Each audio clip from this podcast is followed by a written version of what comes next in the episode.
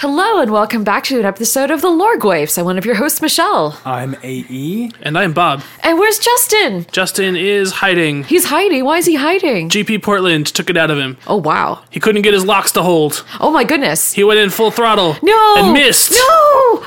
And we'll see him back hopefully next week. We do have to. We'd be remiss if we didn't mention our uh, lovely Patreons and Card Kingdom. Go to Card Kingdom slash Loregoyfs to use our affiliate link and uh, help us out. But also this week, we're sending a bonus foil card to one of our patrons.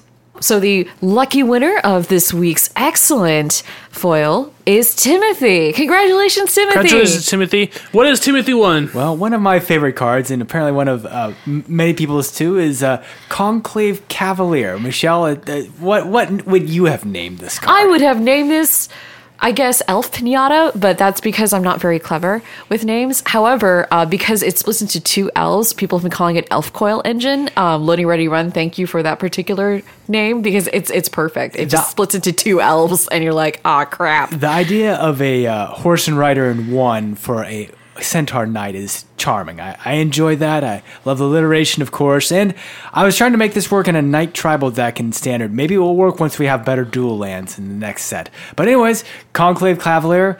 Yeah, it's it may not just be for beating people up in limited. I hope uh, Timothy you get to use this in constructed at some point as well. I uh, I can't get past the two elves in a horse costume. Yeah, I always get the idea that um, these are actually two elves in like a a like dancing lion costume. You know, like during Asian New Year, you see uh, folks in those dancing lion costumes. Like there's, there's usually two dancers, and they're, they've got the big.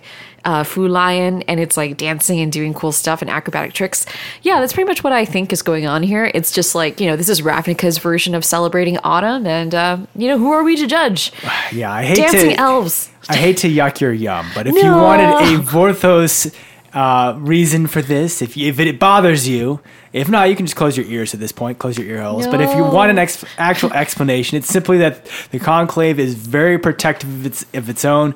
If any one of the conclave is killed, then they're they're likely to retaliate. In this case, two elves are kind of coming in after the death of one of their valued centaur knights. Oh, I was really excited about just being a surprise, and then suddenly two elves burst out of nowhere. Next thing you know, you're fighting elves, and it's just crazy. But I'm I'm also willing to accept the sad death of a wonderful innocent centaur. Well, you know what was another sad death?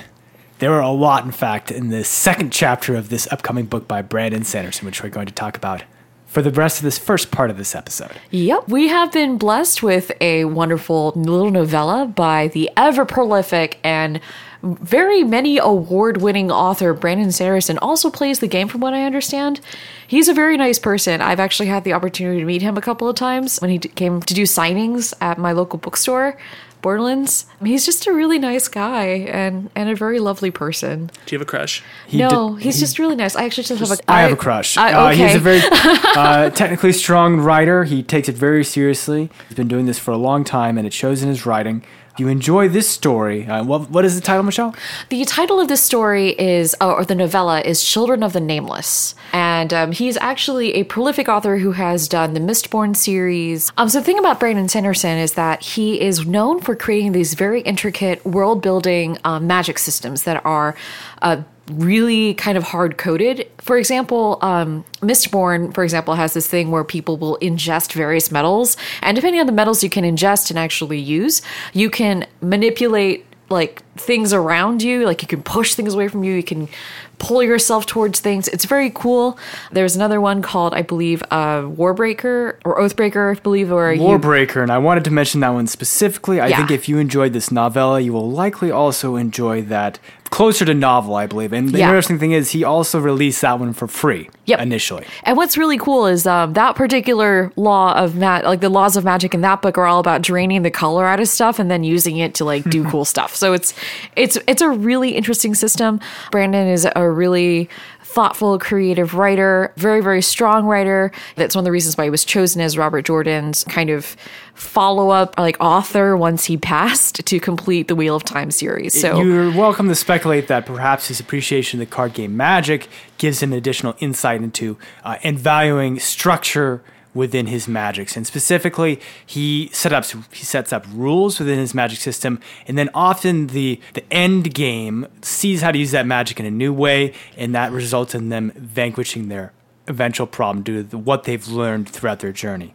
So uh, he uh, uses an outline and does a lot of of sorts, and really has if you were to read this his work and just think, oh, this is just incredibly masterful. Yes, and he's worked very hard at that. And certainly, if you want to be a writer, he does a uh, writing excuses podcast where you can get a kind of get a hint of just the work and work he's put in over decades. So he has spent a long time getting where he is, and uh, I'm happy to see that um, this is really the writing pair we were all hoping for. Yeah, Uh, Brandon no. Sanderson, Magic player, and we can see that in a few inside jokes within his story, actually writing for the Magic story. And this is a sort of story which could win awards. And this is this is one of the goals that the franchise team had. Yeah, no, it's uh, definitely a really fun romp. And with that, why don't we go ahead and just talk a little bit more about Children of the Nameless? Um, perhaps we should set a few ground rules before we go in. Yeah. So this on recording the story just came out yesterday. I've read most of it, but not all of it at this point.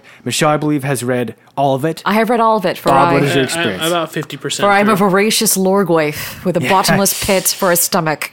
Yeah, I've, Yes. I've only hit Nom, about fifty percent of Yeah. the story itself. So I think we will not be discussing anything um, probably beyond the first third of the story. So not so if we might reveal something that happens in the first few chapters, but we're not going to reveal anything which happens later. Yeah, so, So, no light end, spoilers, Yeah, other so no end game spoilers for this particular section. But we are here to analyze and to have fun, so let's let's jump to it. Bob, I know you've got thoughts. So I'm a little more critical. I've never so I've never read any of Brandon's work in the past, mm-hmm. but I actually have been struggling to read this novella just because it's moving a little too quickly for me.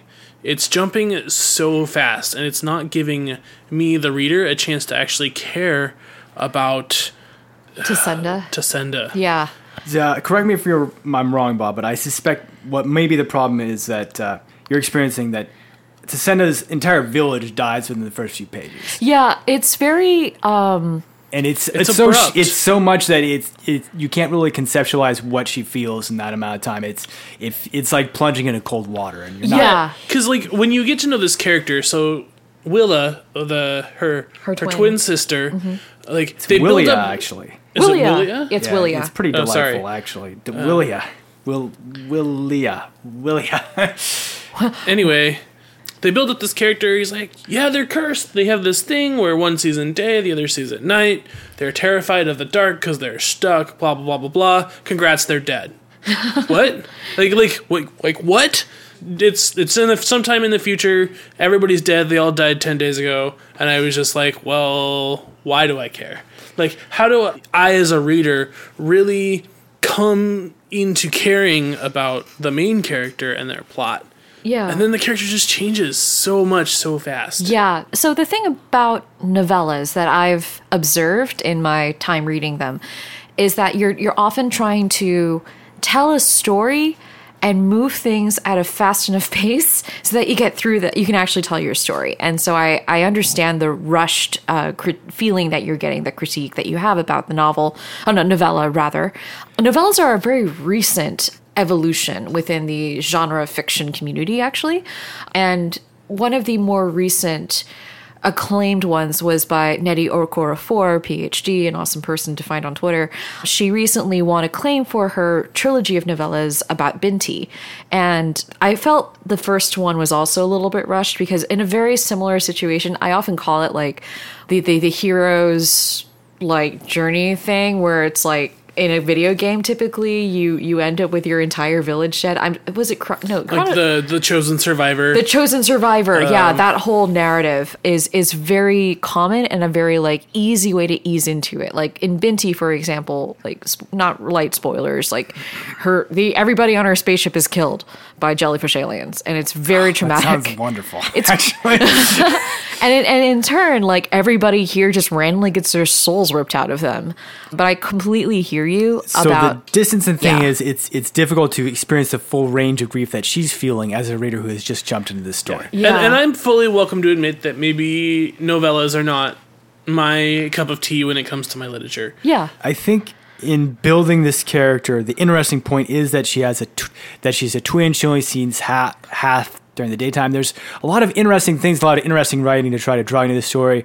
There may be that section which is a bit distancing, but when we do start to feel for her, in my opinion, is that when we realize she's going to try to avenge herself on the man, man in the manor, and she's just terrible at She's it. She's gonna Like, bring down the man. She has the just- man of she- the manor. she doesn't have a real weapon. She has an ice pick. She has nothing but protection spells. She's the last person, really, who should be trying to avenge herself. And this is paradoxically, you don't want your protagonist to be good at the thing they need to be good at in your story. So Yeah. the, her sister Willia, uh, love that name, would be good at avenging the family on this this uh, this man in the manor who is uh, Davriel Cane. But uh, this Tacenda By the way, that's not his real name. I don't think. No, no, obviously not. But how do you know she'd be good at it? She's dead. Yeah, she. That's, She Yeah. died on page two. She she dead. She real dead. She's And been so- dead for a week. What what I do find interesting about this novella, though, is the uh, and you kind of touched on this, Bob, a little bit, is the tonal shift that we get pretty much as soon as we meet Davriel Cane. Because up to that point, we get the chosen survivor narrative, right? It's really dark and it's sad, and, and poor Tacenda's like, you know, I'm, I'm supposed to hang out in this thing with Rom, but you know what? I'm gonna go hunt me down some man, some manor man. Uh, By the way, that's like my new favorite thing. He's just like the man of the manor. Like, how can that be more like patriarchal? But anyway, Oh, now, I, now I understand. Michelle is also totally on the side of the protagonist here, only because she's after to bring down the man of, of the, the, man manor.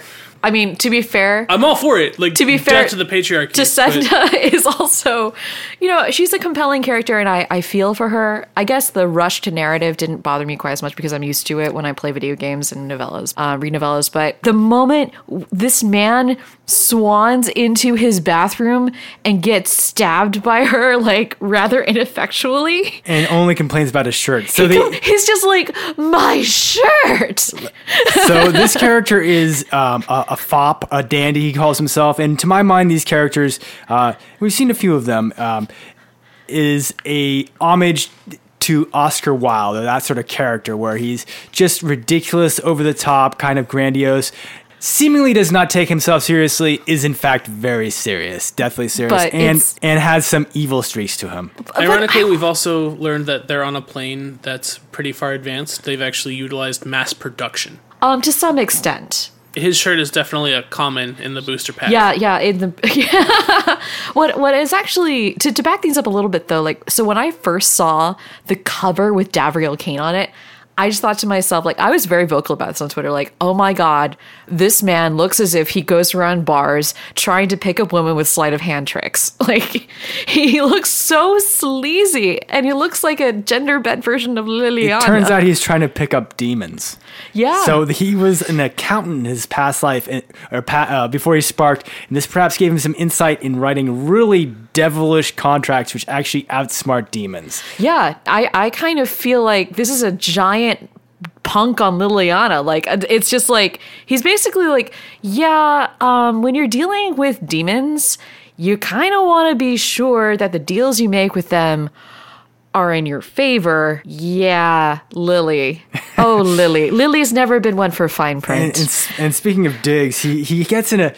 Uh, was it him? No, no. Okay, we'll get we'll get back to that. But one of the inside things that he does mention is like nice hats, and this is Innistrad. In case I was not. Oh clear. my God, so hats. he he has the hats. Sanderson slipped in the hats reference, and Davriel's of the opinion that the church has the best hats. The other thing too about Davriel that's great, and I will go on for about Davriel for days because will. he's such a dandy. Get comfortable. I okay, so first of all, we love talking about, or I love talking about the difference between white and black. And what's great about this novella is that he gets into a lot of great conversations with Tacenda about alignment. And so she believes in a world that has morals. She believes in a world that has evil in it. And then there's Davriel, who literally has like a coterie, like a posse of demons, just kind of hanging out in his manor, So would you say for keeping color account identity, of shirts. black or like black red? I think he's black He- blue. on the other I hand, think maybe- he's a black. I think he's black blue. I'm given his love of contracts. Blue. You think so? Yeah, Okay. I think so. Well, I think, he's definitely black. He's That's for s- definitely black, and black has a love of decadence that's so wonderful. Like the reason why he decides to investigate Tacenda's whole village situation is because they make his favorite tea, and it's shirts and rugs, and now he's just like, God damn it, I have to go. You you hurt what is mine, and that's a very black sentiment. Yes. and I must go figure this out because damn it, I need to find more tea. Uh, so one thing I do also love is that we get to see our first lady demon, and she's a. Oh, and don't we ever? oh, my yeah. God, Miss Highwater Miss is Highwater. amazing. Or as she originally called herself, now correct me if I'm wrong, Voluptura, the feaster of men. I mean, hashtag goals. Am I right? Like, I would love that. I would love to be known as hashtag the feaster. She is of like men. a great demonic role model, if I just say so I- myself. I'm sorry, I couldn't think of except for the "She's a Man Eater" song. yeah. like She's a playing in the man eater. Also makes great contracts. So maybe we shouldn't. really good at Maybe keeping we should. inventory. I really want to go into details of the contract. Do you think that's? Yeah, I don't think we. I don't Okay, think we that's should too go far. too we won't, far. won't do that, but suffice to say, oh, Suffice we it to say, yeah. So she gets um, another great. I will. I will uh, reveal this because it shows another uh, kind of insight Brandon Sanderson has in the game. He tends to play older formats, so he's probably very aware of the card Griselbrand and its importance in older formats. oh my God! Yes. And so she she's like she's she's like no, I don't date other demons. Have you seen them? They're so ugly. Some of them don't even have hands. They just have hooks. They have hooks for hands. They literally have hooks for hands. And I could be wrong, but Davriel might go on off on that for a while. But I do know that he goes off hard on necromancers, and frankly, I felt like I was personally called out, even, even though even though I don't haven't cosplayed uh, Geralt in a long time. But I'm just gonna, if I can find, it, I'm gonna just read some of this long, long dig that Davriel gets on necromancers. Uh, he, he thinks that necromancers' only talent is quote that they've trained themselves to look at a dead body without getting sick. Never mind that corpses make for terrible servants. The upfront work is a nightmare, and then the maintenance, the stench, all for a servant who is even dumber than Crunchnar. End quote. And Crunchnar is this big hulking demon who's like the muscle of the group, and and he's kind of big and adorable in a big beefy way. Again, this is kind of like the foppish, He's like over the like top. Hodor. Yeah, he's kind of like, but he's smarter than Hodor. In like a, he can say more. Well, he's more Well, he- speech wise. He's yes. more advanced than Hodor. But Bob, you're definitely right. But they he's treat mean to him like her. Hodor. They treat him like Hodor. Davriel's mean to her, and he's mean to uh, the the feaster of men too. Yeah, To be fair, they do want to eat his soul. Yeah, no, no, I mean they're all what's what's really wonderful is the way Davriel plays them all off each other. And I think the other thing I wanted to segue on slightly is the tone of of like I mentioned before, the tone of this book changes so rapidly from sad, everyone's dead to like, oh, okay, we're gonna sit around and talk about like pedantic, adorable luxury goods and wit and snark and glitter. And this just reads, I, I actually likened it to another fantasy novelist. Uh, her name is Gail Carrig- uh, who writes the Parasol Protectorate novels, which uh, of themselves are actually derived a lot from Jane Austen in terms of the wit and the humor and the understanding of social protocol. Yeah, this character is very much like Oscar Wilde, so this is a Yeah. little bit different. Very much uh, Oscar Wilde definitely witty. black red, but I, that's why I thought that Davriel, but could be the same. But it is possible that he's he's at least black. But anyways, fluffy shirt and violet cravat are direct quotes. He has only 36 of them left now, but And they are very fluffy. He, He's a- he's he seems big- to really love naps. If we know anything about him, it's that he loves naps. Yeah, he's just lazy. I love I just I love this. I did not expect loving this character The and smarmy, I evil. Well, you should have known once he was evil that you would love him. No, that's Michelle. not true. Ob Nixilis is evil and I don't Okay, really give fine, a crap. but uh, but Bob is not evil. He's just a little misunderstood. and the thing is I don't think Davriel is evil either. well, I think he I think is. evil I is- think in D and D character alignment, definite evil. He, he's just like this is the typical evil hero who ah. does what he does not because out of the goodness of his heart. I think you're being way judgmental here. Well, Just- he would just- say judgment is definitely morality, but he's he's he's motivated not by helping others, but by uh, guaranteeing his own safety and his sense of pride and his sense of ownership think over I would his are put people. that evil more into the neutral zone of like doing for oneself. Yeah. for the betterment of oneself. I don't think that's necessarily evil. Maybe chaotic neutral, but I don't know if I'd say. Preach, Bob. I, I agree with you. I don't think those are evil things at all. Looking out for yourself and making sure that your resources and the things that you care about are safe and, and in constant supply, like tea, is totally legit. I for- almost forgot the tea. Yes, naps and tea seem to be his primary I- motivations in life. I mean, I No can't. wonder you like him so much, Michelle. I love naps and I have 50 kinds of tea. Little do we know this is actually Michelle Yeah. in man form. I think maybe Michelle is the gender man of the bent. manor. Oh, oh my god. Michelle is the patriarchy. come full what are we circle. gonna do? you have to ice pick yourself now.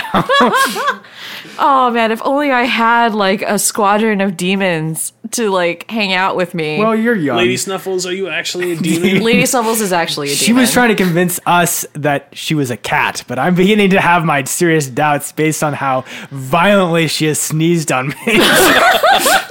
Demon! demon cat. Well, we will get to the second half of the book next week once we once we I think everybody's had an opportunity to Yeah. read it. But I, I think I don't know if there are any other points that we want to talk about. I mean, I Uh, love there are definitely a lot of points. there are a lot of points. I love that it's Innistrad, my favorite plane, but two, I love that it's also like great. But yeah, it's So to be clear, a few things that we can say now that it, it does take place after the shadows of Innistrad. So the mo- moon is glowing with the rune kind of char- supercharged with Emrakul, and Sigarda is the new archangel rather than Avacyn. And people are kind of reeling after getting um, sucker punched by Avacyn. So we're getting to see uh, Innistrad in its progression. So that's quite fun. yeah, Innistrad has moved on, and it's nice to see that people are learning how to live. Um, Until Nahiri comes back and turns them all into stone I think, ne- in, yeah, a, in, a, in a mad declaration of Let's- bring back my werewolves. Let's imagine the Nahiri core. just enjoying herself on a tropical island, but not Ixalan. okay. Now I'm just getting this image of like Nahiri joining Bolas and like heading out the Boros, and that would have been cool too. But you know, I'm gonna, I'm gonna let that just sit there and and nestle into the brains of all of you fan the location of the setting of the story is in some uh, remote valley, which reminds me of Stensia, although it, it could be in Kessig. yeah, I was thinking it was Stensia. Um, it, it feels like Stensia. In It the feels sense like Stensia. They had a vampire lord, Yeah, and they're just by themselves, and they really are getting attracted to something like a Gitrog monster. yeah, and they had there's a like a swampy bog thing nearby, so that's why I'm thinking Stensia. Bog with a capital B. Yeah, that's Bog. a bog. Bog. You don't just say like bog, it's bog. So, yeah, it is really fun. I would recommend finishing it. If anyone has started it, it is it, it would probably take a couple of hours, but it's worth it. It is just freaking delightful.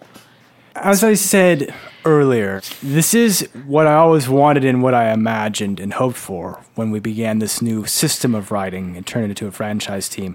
I admit, and we're not going to go deeply into this, but I can't be completely happy with it because it's edited by Nic Kelman, and you're free to Google search his name if you wish to know what my complaint is about him. So Yeah. it- it is uh, it is unfortunate. I feel it's kind of like a um, a drop of oil in the well water, and uh, it, it prevents me from fully enjoying it. Well, we all have to get completed sometime. With But, oil, but I understand. I become a lich. I understand the complaint, and I and I empathize with it. Um, that being said, I mean, this was an unexpectedly awesome bit of writing, and I I hope all of you enjoy it as much as I did. So with that, I think we're going to go ahead and transition to the second part of our show. Unfortunately, we do not have an ad today. Uh, so yeah, we- before we head into our second segment, or I got a special kind of Loregoyf's ad today. We don't have any of our goofy sponsors, but one of our real sponsors. Goofy. they're goofy and amazing. I I think that they're incredibly, gosh, I'm like sorry, like worm coil dignified. bids. Those are pretty goofy. Whereas Card Kingdom is just sheer boring. All they ever do is deliver your cards extra fast, and Extra fast, The cards super that you smart, want and with and- great service. and they're pretty good quality too. I mean, what are you gonna do? Card Kingdom is amazing. Um, if you're looking to get folks presents for this holiday season. Even if they don't play Magic, Card Kingdom still offers a bunch of really awesome board games.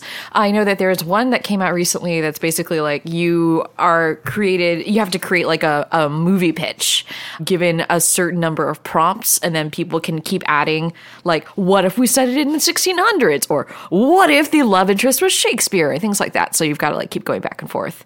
And I think it's called like movie plots, but I mean, um, the real problem, really good. The game. real problem with Card Kingdom is there's no uncertainty or, unsus- or any suspense. You know your cards will arrive on time, and just they deny you of that del- delicious agony. And I know that they also have a really fantastic giveaway right now. You you could actually get an enamel pin of their uh, gorgeous mana symbol designs, which I'm a huge fan of. They also will send you tokens, one of which the elf token I might use in a uh, a deck that I've been working on, and I played for the first time at GP Portland. I think is is all right if we move on to that now? Yeah, oh my god, just I'm end with Card Kingdom, shut up and take my money. and uh, thanks for being our first sponsor. Yeah, thank you for being our first They were our first. sponsor. and and they're great. Also, um, if you do ever order anything from Card Kingdom, you can always get a Loregoyf sticker. Just say sticker, please, from the Loregoyfs in your comments, and they'll be sure to pop one in to your shipment and send it to you. All right, welcome back to our second segment where Michelle has been mastering the dungeons and concocting Dragons. a plot most vile. Yes. machinations, if that's how you pronounce that word. Machinations. Machinations. Machinations. Machinations. I don't know. I'm a sounds like a reader. bad I'm a cookie. reader, not a speaker. I don't, Amen, I sister. don't say words if I've out learned loud. anything from podcasts, it's that no one knows how to say English. So, um, as we've teased before, we are definitely going to be engaging in some D&D in Ravnica in between stories. And so, I'm not really certain how long this campaign will be. It will not be like a year long. We're not going to go critical role like that. But we're hoping to create like a fun little one shot for all of you and all of us to enjoy together. So, we've gone over what the setting is. This is going to be Ravnica, basically right during the current events of Ravnica, Guilds of Ravnica. And we've introduced a couple of backgrounds on our characters so far, but I'm sure you're probably wondering what is this motley group of characters going to be doing here on Ravnica? And together, I mean, why would a Simic Biomancer, a Boros Minotaur Ingenue like tryhard, Yikes! a uh, somewhat shady um, Golgari druid with druid of the Spore Fungus Circle, connoisseur. and Arachnos drag queen, what are they going to be up to? So, I want to give you a little bit of a teaser as to the premise and the backstory of a campaign I will call The Bloody Nightingale. Oh, good. Bom, bom, bom. Are we eating nightingales? I am. Any which wander to- too deep into the darkness. I'm gonna golem it up. Yeah, well, my precious. We Crunching seeds. So, with that, let us enter the backstory of The Bloody Nightingale.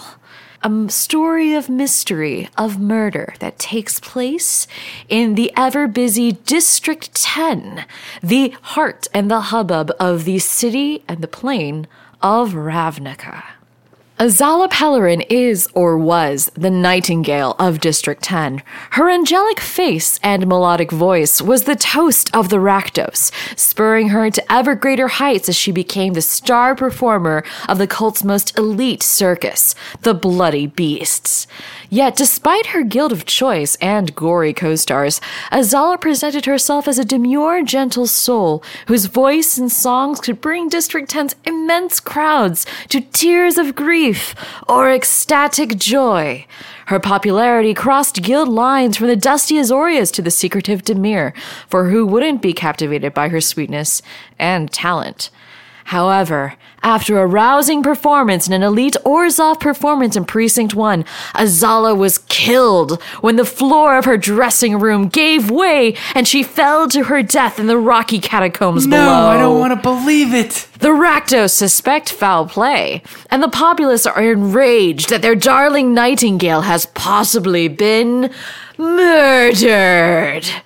You've come together in a cross guild effort to figure out what happened, but you all have your own reasons for trying to find out what befell Azala. Well, that is a delight. Thank you, Michelle. I, that's the first I've heard of that too. I lo- love the idea of a Rakdos playing innocent, charming like the demonic beasts around her. Like, oh no, whatever shall I do? Wherefore art that, Rakdos?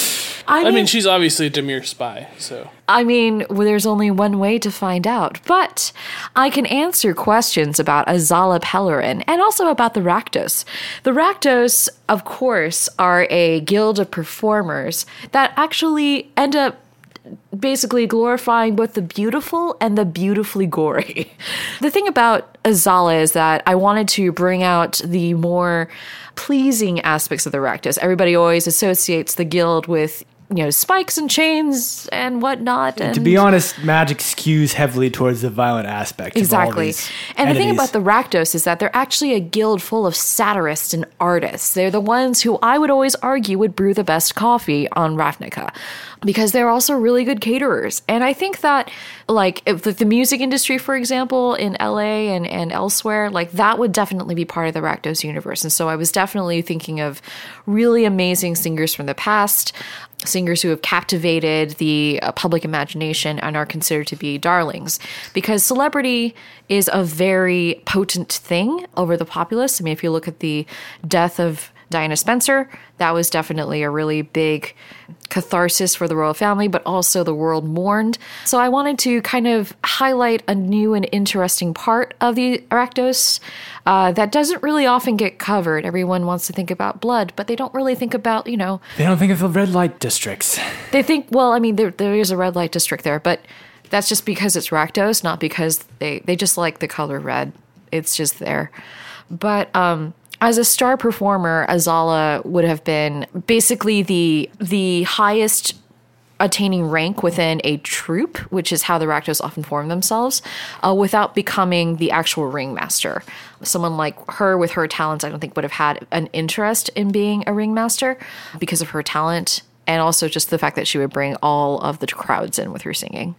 So that is the backdrop to this entire campaign, and that is the Should be fun. quest. Yeah, that's I'm the interested quest to I see what give happened you. to her. I already have my suspicions. Hmm. Well, we shall see what happens on your first campaign, which I'm hoping will be next week. Please complete your character sheets. yikes! Shots fired, Calling you out now. Justin. How dare you? So Justin and the rest of us were able to attend uh, Grand Prix Portland. We had the good fortune of being able to do that last week. Uh, what what struck you most about the event? there were so many donuts. There lot of were donuts. a lot of people bringing in donuts from Voodoo, and I have never seen a more Voodoo donut or just donut laden GP. Um, that is one of the first things I will say about Wow, that is this GP. That was definitely not my takeaway. But You weren't the one who was being offered all these donuts. It was kind of crazy. Hey, I was yeah.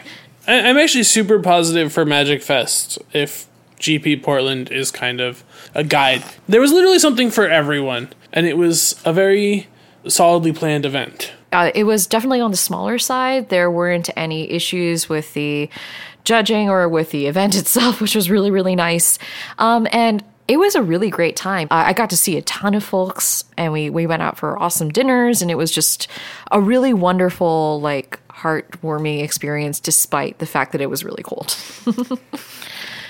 AE, what was your experience? What what to say first? I think my favorite part of it was seeing MJ Scott, who really introduced me to writing and magic, along with uh, other cosplayers. Uh, delighted to see Tappy Toe Claws, Olivia, who was not content with the moon hole for Tesa, but had in fact a belly button hole as well. She makes great jewelry. We just learned that she's making an Orzhov signet, so delighted to see her work. She has a very strange Twitter name. What is it again? It is Gobertix. Um, is at Gobertix. It's her last name. She was also a, a Traxa? But yeah, to be She was to, a to more the point, she was Atraxa. That was amazing. That is the most like next to Shalai, like I think they're on the same level as far as like most impressive cosplays I've ever seen. Yeah, a- Atraxa was amazing, and Those shoes, they Those still shoes. boggle me. She literally took the shoe off and showed it to me. Yeah. And it was like, this is dumb. And Why like, am I showing you my shoe? And I was like, this is, I I don't know how you walk. I don't know how you do it. It it makes was no sense. it was such a sight to see her come into the convention hall with her coterie of other cosplay friends who basically like girded her for for battle as cosplay. It looked like something out of a medieval squire's textbook. Like to you got you got to put the armor and bolt it in like on your knight. It, it very much looked like she was being suited up for battle. It also kind of looked like Atraxa was building an army of planeswalkers to take on Bolas. Yes, yes, yes. I, I actually think- really enjoyed that. Z, so Zbex was there, and she played a great Thalia. Um, but one, in terms of uh, Atraxa, I remember most when she uh, gave her wings to Dana Fisher after Dana Fisher narrowly lost her winning in for day two. I'm happy to see her battle to the last round. She got further than I did. Uh, I think she has room to grow as a player, but so did her 40 year old opponent. So, uh, and that's part of the joy of magic. I like her attitude, and I was I did watch her final round of the day too. So Yeah, and she did get a feature match, although we didn't get coverage, so that was kind of just Dana Fisher is also just an amazing person. She's she an will inspiration, yeah. talk to anyone. She is polite. She is kind. She is funny. she Like, is so determined. She solved that Rubik's cube in like oh, Yeah. like ten seconds flat. yeah, it was like crazy So smart. smart. crazy smart girl. I am looking forward to seeing her running this country uh, when she comes of age. I'm down for Dana Fisher in yeah, 2020. Dana Fisher, 2020. 2020. I, I will abolish that limit. No, I won't. No. Yeah, no, we No, gotta we make, can't do no, this. she's That's, gotta go to just child college. slavery. Yeah. Did- She's got to learn some stuff. I did battle in the main event, and my experience was seems to be, have been different than uh, Bob's at least. Uh, I perhaps it's because of my, uh, in part because of I did not have any internet, so I felt like I was in a pit full of torment. Quick, I had to stand right by my. The pairings Right, boards. yeah, thank you. I had to stand. I had to huddle by my pairings board for about twenty minutes, and you once they stopped up the pairings, you had about a few minutes to muster your way through a mosh pit of uh, uh, aggressive Magic players. And uh, I asked other people, and I think the venue was too small for the number of people there. Combined with a lack of internet, felt like not the sort of battle I wanted. It was a battle of shoulders and elbows. I was almost knocked completely off my feet. Felt like if you were not massive, if you were like a woman in this crowd, you had a very likelihood of be just being getting smashed, and it, Oh, was yeah. not a positive experience. Definitely did not have any of those problems. Yeah, but Bob is. I also stand six foot three. Um, Uh, I wasn't playing in the main, so I, I didn't have that problem either. so- I can see that. I, I do want to was- to do want to say though the lack of internet was actually not the GPs. Like that's not we That was can't. a It's, it's not convention center's CFB. issue. CFB can't. it was a it was Handle a that? massive black hole of at least AT and T, and it was it was my uh, phone worked hundred percent Mm-hmm. the whole time. My my phone was like medium. It was it wasn't running on full full gear as it were. But yeah, I ended up um, just seeing a lot of friends playing a lot of great EDH. I, I managed to pick up a couple of Uma packs uh, for for fr- uh, just for funsies, and then um, decided to play Pai Gow with them. I taught my friend how to play Pai Gow. Hi, Eric, uh, also known as Proggy Proggy Boog, I believe, and I won with Lab Maniac, which was super cool. Turns out Lab Maniac is a completely viable way to win in Pai Gow Magic. I highly recommend that. Yeah, I, uh. I I'm actually really impressed with Ultimate Masters. It has been a very fun format to draft. Mm-hmm. Sealed. Oh, sealed is tough. Yeah, no, um, Tough. I know that you were doing the PTQ, and from what I understood, it was like because it's such a synergistic, synergy focused format. Like, if you don't open what you need, then you're kind of boned. In draft, it's very good. The archetypes are good. There's enough cards for everyone to go around. There are very few non-playables. This is it's in a very impressive master set. It's a little sad that this is going to be the last one we see for a while, but it's also good that they've put out a good product. Yeah, it was. It's nice that we're ending on a strong note, and the box topper. Oh, I don't want to talk about box toppers. Oh, I'm sorry. Um, well, they're beautiful. And uh, yeah, they're they're pretty, and it was really fun getting to see people open them over the weekend. Fun, but also disappointing. I don't know. These these are always It's going fun. to be. It's fun. It's I, fun. I'm a little salty that I got one of the the sillier ones, but you know, you you crack a pack, you are gambling. Yep, You can't always win. exactly. I do want to give a yeah. shout out to some other great cosplayers there. I mentioned Zbex briefly. Uh, she played. Thalia? She played Imara. Tha- she was she was a sharp Thalia, but also she played Amara in the main event with this huge staff. Uh, props to her for that. Uh, she's a battler. Also, Gabby Carter was there in her real slick Stitcher supplier outfit. Just man, oh, those stitches, they, they got me worked up. Um, Audrey Oradesu. Um, Thank she you. what played. Uh, she was an excellent Simic biomancer slash like cytoplasm manipulator. Such a good costume. Love you. You're so sweet. Who plays Teferi? That's David. Um, he is um, I believe. I forget David Ramirez, I believe, on on um, Twitter, and uh, our friend Andrew decided to be gender bent Etrata, which was really funny. Um, that was or Etrato, as it were.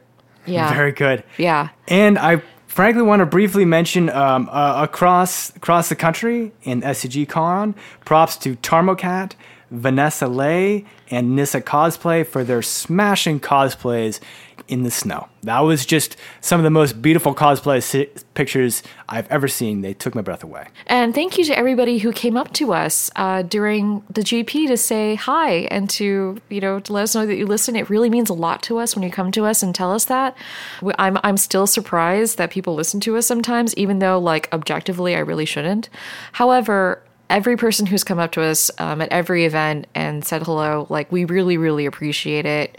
Please accept our deepest gratitude for continuing to listen to our ramblings and being such great fans and great supporters. I And love you. Conveniently, we will all be at GP Oakland Yes, we will. because that is our stomping grounds, if you will. Yes, it is our backyard. might be shocking, but it comes into play untapped. do you think that Oakland really taps for green and red? Like, Trust- I don't think it does. When does. Oakland, when the air is on a smoldering ruin, it's definitely dealing two damage to me. Uh, the, the California new wildfire season is not a treat, but hopefully that will not be the case when you're coming here. When we welcome you to Oakland, and we look forward to seeing you. Yeah, come up, talk to us. I know I personally will have uh, stickers. If you come up to me and say, "Hey, I love your podcast. Can I have a sticker?" I will happily give you any stickers I have left. I also will give you stickers because you're awesome and you should have stickers, and the stickers are good. One last cosplay shout out. That gal Carolyn played a great Rack- Rakdos whip artist. Yes, that was a lot of fun. And with that, I think that's everything we have for today's episode. And so, thank you again for tuning in, and we will be back next week, hopefully, to kick off The Bloody Nightingale. And uh, we'll definitely be chatting about the end of Brandon Sanderson's novella. So, until then, Quick shout out to our patrons, whoop! patrons, cardkingdom.com, Whoop! our Card sweet editor Yosh. I love you, Yosh. I love you so hero. much. And uh, with that, I've been one of your hosts, Michelle. I'm Bob. And I'm E. AE. And we'll see you next time. Take care.